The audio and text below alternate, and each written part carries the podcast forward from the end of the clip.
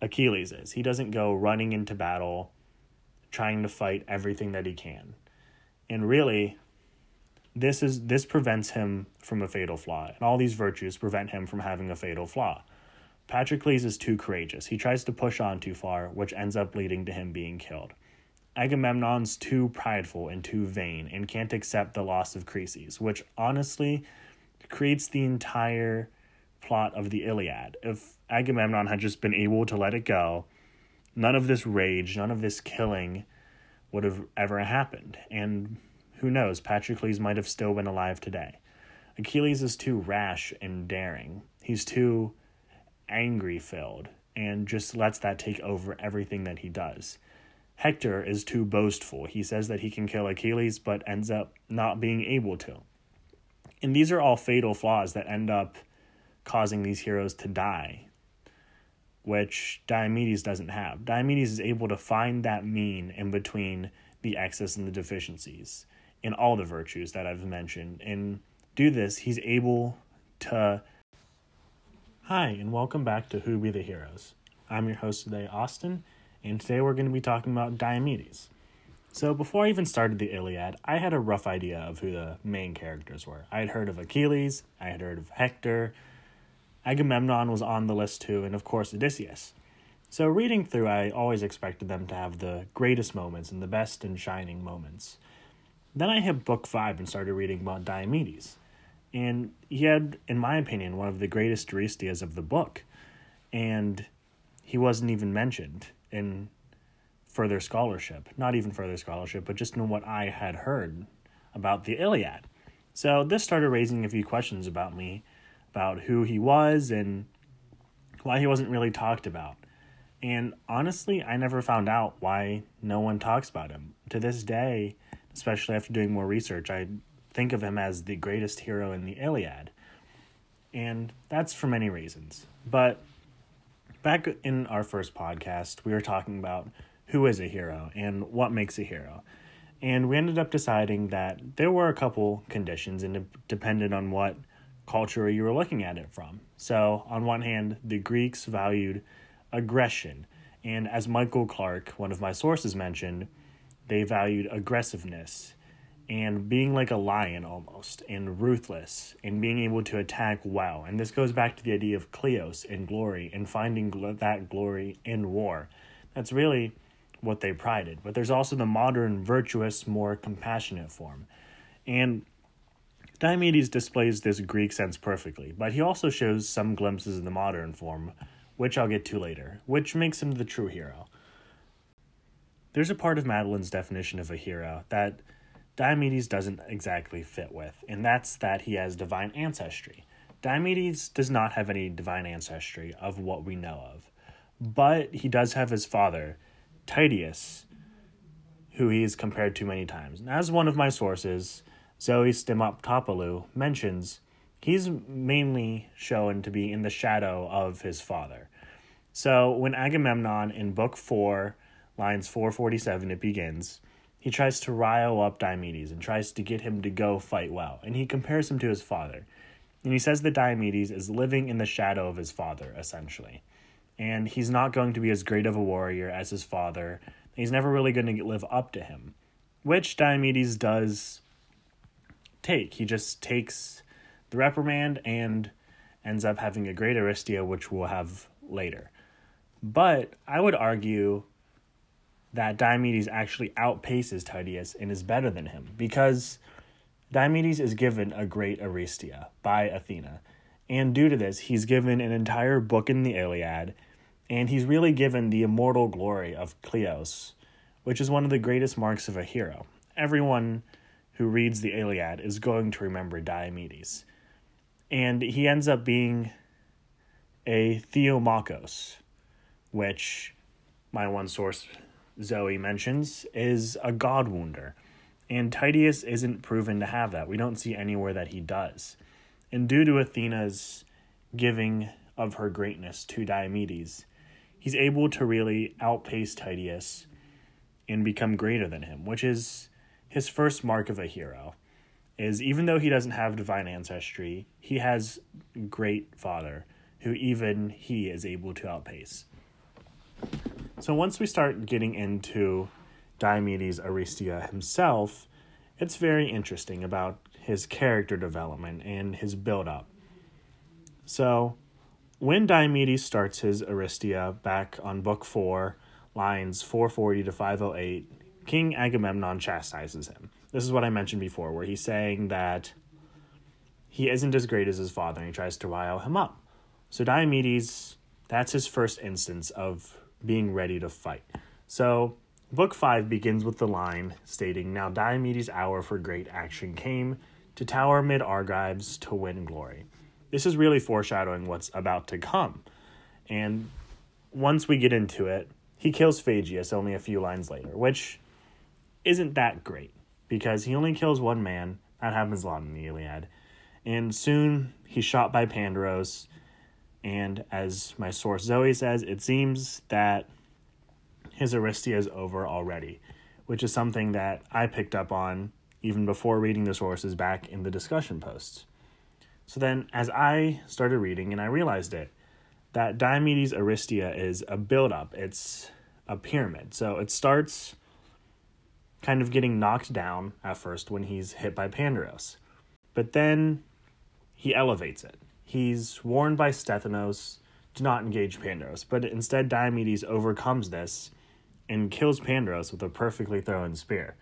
So the doubt placed by Sthenelus elevates Diomedes' abilities to an even greater level. So after this, with Athena, Diomedes goes and end up slicing Aphrodite's palm, which is showing that he's power enough to even harm a god.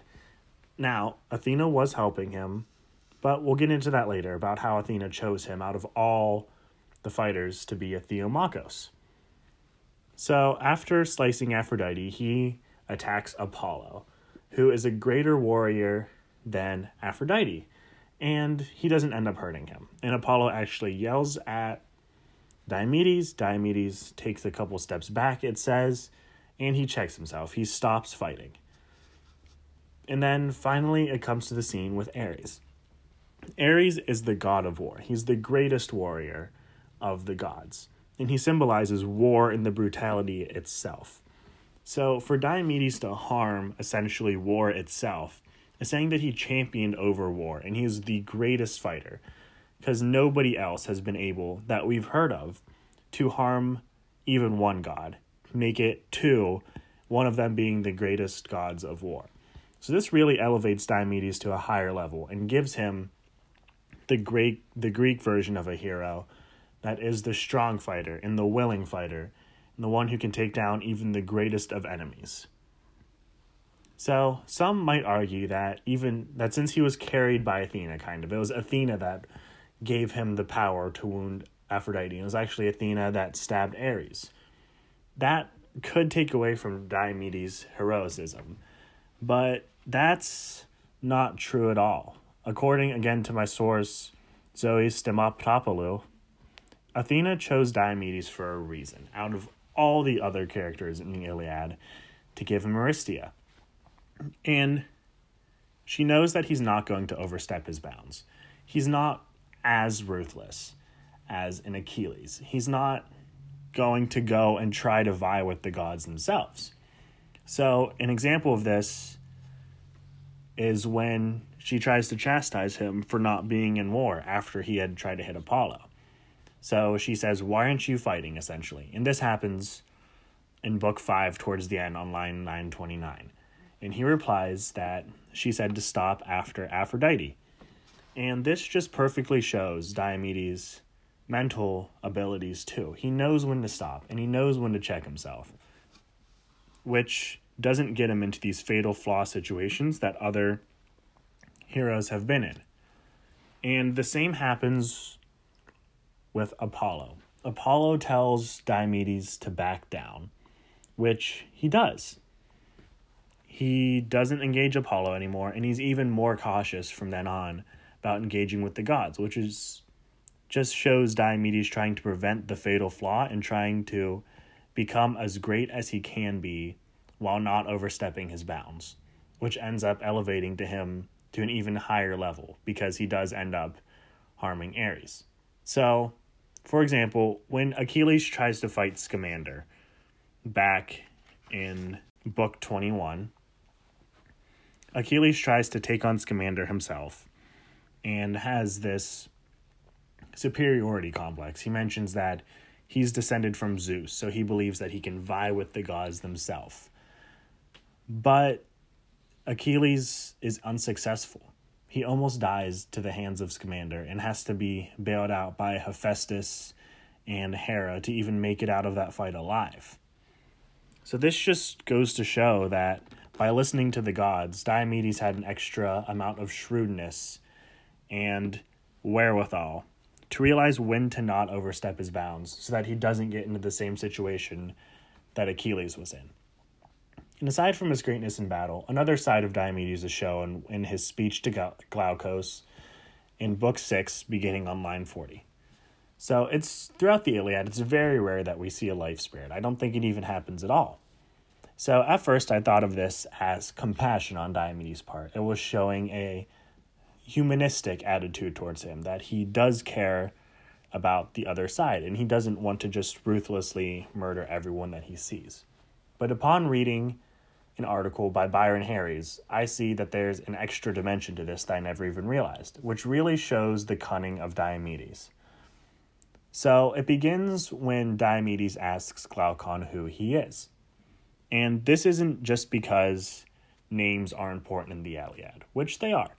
There are many times where people take their name and use it as a badge of honor, really, as to who they are and to give themselves some reputation. But Diomedes doesn't use this. He's trying to make sure that Glaucon isn't a god, because, like I mentioned, he knows that Apollo will strike him down if he vies with another god. So, and this is proven when Diomedes brings up the story of Lycurgus. So, in this story, Lycurgus tried to vie with Dionysus and eventually ended up having terrible things happen to him from the gods. So, as Byron mentions, it's not as much you hurt the gods then you get hurt as well. It's more that you think that you have an advantage but are eventually overcome. And I took this to mean that this is Diomedes calling out Glaucus in a sly way. So Glaucus thinks that he has this advantage over Diomedes because he's listing off his great heritage, his great family, all these things that should give him the advantage in a fight over Diomedes or even just in reputation.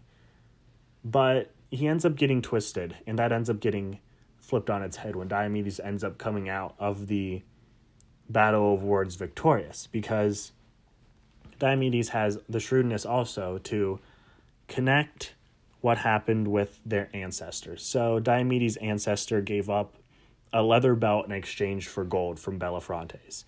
So Diomedes is able to redo that exchange of gifts and give up his bronze armor to receive gold armor. And obviously, as Her- Her- Homer mentions, it's nine bulls worth of armor in exchange for a hundred. So Diomedes obviously comes out of the vic- comes out the victor here, and that's due solely to the idea that he was able to recognize the situation and as Harry says, he recognizes the past in the way that it imposes limits on his own behaviors and defines the choices open to him. So, due to that, in addition to his great fighting skills, he's able to show that he's more than just a fighting man, while he's able to navigate the confines that were placed on him by Apollo, so that he doesn't repeat the same mistakes that Lycurgus made. And this makes him really a dual threat character in a way he's able to use his mind and body. So if you think about it, Achilles and Agamemnon don't really use their heads that much. Agamemnon has his pride and Achilles has his rage. They're more physical hero fighters. Nestor can't use his body. He's weak and he's old, so he's only mind. The other fighter that really uses his mind and his body is Odysseus, who's mentioned as a master orator and he's a great fighter. So I find it interesting that these two characters, who have both the dyad of mind and body, come together in the foray in the camp in Book 10. And this is really, or both in all parts of Diomedes, show through perfectly. Because at first, he volunteers. He shows his eagerness and his willingness to fight on line 243 when he says, Pride and excitement caused him to go, not the reward that was promised. This shows his valor and his honor. So he invokes Tydeus again, and his family connection remains strong because of this. He asks him for power, and he mentions that he wants the heart of Tydeus. So eventually, when he kills Dolon on line 500, when reading my classmates' discussion post, I felt the same way that it seemed very ruthless and cold hearted of Diomedes to just slay someone in cold blood for not for being a spy, even when they said that they would grant him clearance and that they would let him go and let him live. So this was Diomedes going back on his word, which in today's mindset is bad. We don't like people who go back on their words. But if you look at it from the Greek sense, Diomedes was actually getting ahead, and this was the best thing he could have done at the time. Because as he says himself, if he would have let Dolon go, Dolon would have just came back, he would have spied again, he would have maybe even killed some men. That would have just been worse off for the Achaeans. So Diomedes was simply looking out for his side, looking out for his men, and killing Dolon. And he had the foresight to recognize that if he let them go, it would come back to harm him eventually. And I mean, this is shown at the Scamander River again when Achilles kills Lycaon. This scene just justifies Diomedes' killing of Dolon. Achilles let Lycaon go, and he ended up coming back and tried to kill Achilles again. Not really tried to kill as much, but he still could have caused great damage to the Achaean army. So even though Diomedes did not know this scene happened, he had the wherewithal to recognize that something like it could. So as the foray into the camp moves on, he meets the Thracian men on line 534. And in killing all of them, I'll admit, this isn't one of Diomedes' finest moments. He just ruthlessly kills a bunch of members of the Thracian army. And looking at it today, that might be considered a war crime. We don't know. But again, we have to look at through a cultural lens. And from his viewpoint and from those of the Greeks, this was justifiable and even honored. He comes back from the foray to be bathed in olive oil, and he ends up pouring out wine. So, from his point of view and from the Greek point of view, what he did was honorable and great and heroic. He helped their army and he killed members of the other army that could have killed members of his. And while doing this, he tries to go on even more. He tries to win himself more glory. But Athena turns him away. She says to go back to the camp if you want to live, which he listens to. And he's allowed to rest after these great deeds. Again, he listens to the gods and he respects them and he knows what they're saying is probably true. And since Athena's helped him before, he recognizes that she will most likely help him again, and he ends up making it back safely just in time as the other Trojans start awaking because of Apollo. And it can be hypothesized that if he had stayed there himself and hadn't listened to the gods and hadn't lost his mind and had just been ruthless and let his menace take over, he would have been dead. So really, it's Diomedes' mind that has kept him alive so far. And in his first Aristia, it was Athena that was giving him the skill and the strength to make the kills and to harm the gods. But in this four way to the camp, it's really Diomedes' own work. He's the one that volunteered, he's the one that did it himself, and the only divine intervention was telling him to turn around, which Odysseus was doing anyways. So this was Diomedes proving himself as a hero more than what happened because of a god's help. And finally, Diomedes is able to rally others to his cause. He's even called the Lord of the War Cry. At the beginning of Book 9 and line 37, he rallies the troops to fight, even when Agamemnon tries to make them leave Troy. So Diomedes, again, just proves how foresighted he truly is. He knows that they have the ability to win Troy, even when all odds are against them. And he's trying to pull them out and get them to fight again because he knows that they will win and he knows they will bring home gold and glory for the Achaeans. And later on in that same book, after the failed embassy to Achilles, he still wants to fight on. He knows they don't need Achilles right now, and he knows that they can fight. And his predictions end up coming true. They end up eventually overrunning the walls of Troy. And that very well may not have happened if Agamemnon had got his way and Diomedes had not been able to reason with him. But throughout all these heroicisms and greatnesses displayed by Diomedes, he's still vulnerable and he's still a human. And as my source Zoe Stamatopoulou mentioned, he's wounded during his Aristia. Pandaros shoots him right off the bat, yet he's still able to fight well. As she mentions, this underscores his Aristia and makes and elevates it to an even higher level. I find it interesting that in book 11, line 423, he's shot in the heel by Paris, which is reminiscent of what Achilles what's going to happen to Achilles. We've all heard the story about Achilles' heel and how he gets shot and dies. And Diomedes is also shot in the heel by Paris, but is able to live. And I feel that is because Diomedes respected the gods. He respected Apollo's wishes and didn't vie with any other gods.